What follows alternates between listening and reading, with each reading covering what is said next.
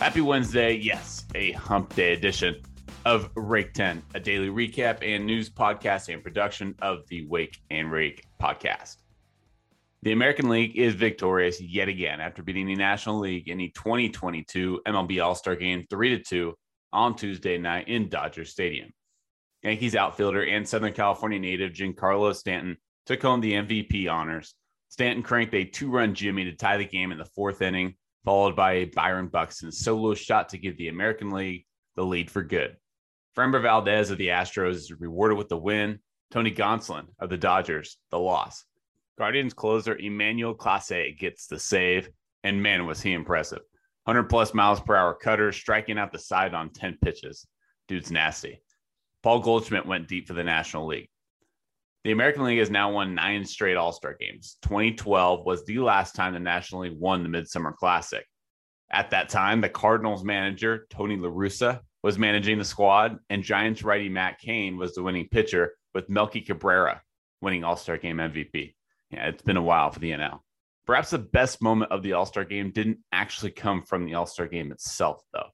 10 year old Blake Grice from Denver, Colorado, walked up to Clayton Kershaw during his press conference last night and hopes to cross off an item not on his bucket list, but instead cross off an item on his late grandfather's bucket list.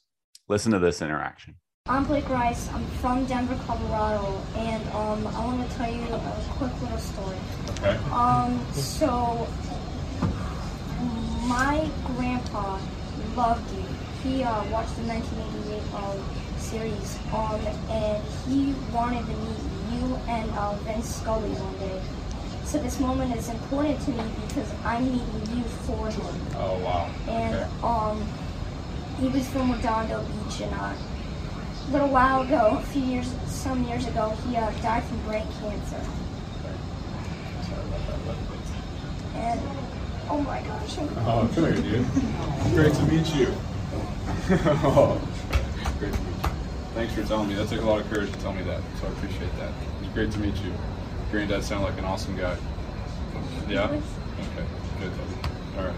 Thanks for coming up. That took a lot of courage, man. That was awesome. Who the hell is cutting onions? Damn. On a Wednesday morning. Come on. For my own emotional well being's sake, let's move on. Uh, the Baltimore Orioles made history late in the draft, taking left hander Jared Beck from Division II St. Leo University. Why is it history? Well, Beck is listed at seven feet tall. My Lord. He would be the tallest player in MLB history to reach the big leagues. Randy Johnson vibes, right? Some injury list items. Mets righty Jacob DeGrom experienced mild shoulder soreness this last Sunday. The organization moved his simulated game to Thursday, quote, out of an abundance of caution. It was originally scheduled for Tuesday. Astros GM James Click said there is a chance Michael Brantley returns to the Stros this season. He's been dealing with right shoulder discomfort, and Yordan Alvarez is expected to return to the Houston lineup for a doubleheader against the Yankees on Thursday.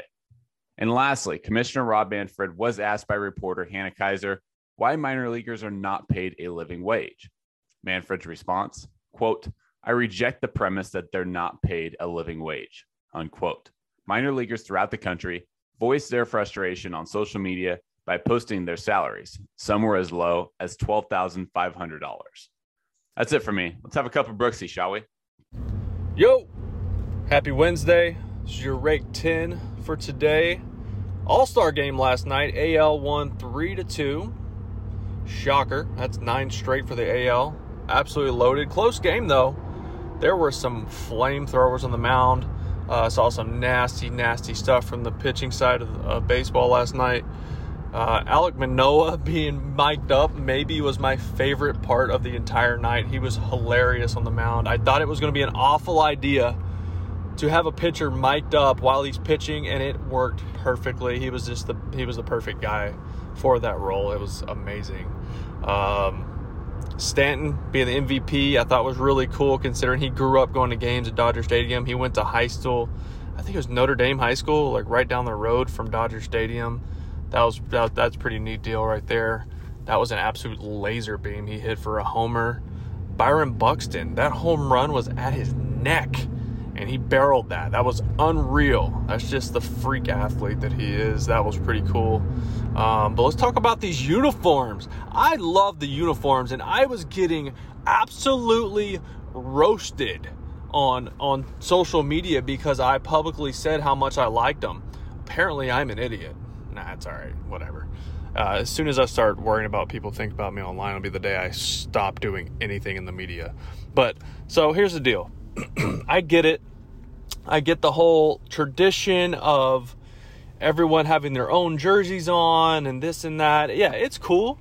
But so is this. This was really cool as well. I thought, you know, the the plain, simple charcoal dark gray for the AL, the white for the home NL team with the gold on it.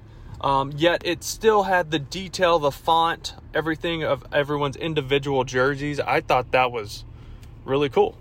That's just one one man's opinion, but um, I thought it was cool. I wouldn't change it, but we'll see what happens. I think it, I don't know if it's up to the venue, if it's up to the league, whatever happens. It's not that big of a deal. It's a jersey. Who cares? It's the it's the guys that are playing. It's the the overall production of the spectacle. It's it. Who cares? Not make such a big deal about the jersey. It's not that big of a deal. But um, outside of that, man, these guys get to go home, get a couple days off, uh, get a little bit of rest. Unless you're the Yankees they have a double header on Thursday. Suck on that. That sucks. But um, part of the you know delayed season because of the CBA. Uh, there's some scheduled uh, double headers. Unfortunately, there's landed on a Thursday um, of All Star Week. That's not fun. Anyways, they'll figure it out. They're the best team in baseball. They'll clean it up, um, and I'm sure they'll play just fine. Um, trying to think what else we got going on. Second half coming up trade deadline coming up.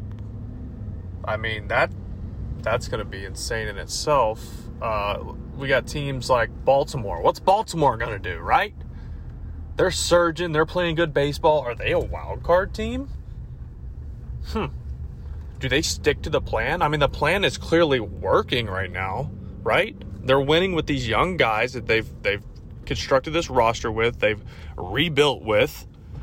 Do you really do you still sell Mancini, Jorge Lopez, your closer who is peaking right now? He's a career four or five ERA and he's having a career year. Do you sell high there? Santander, do you sell there?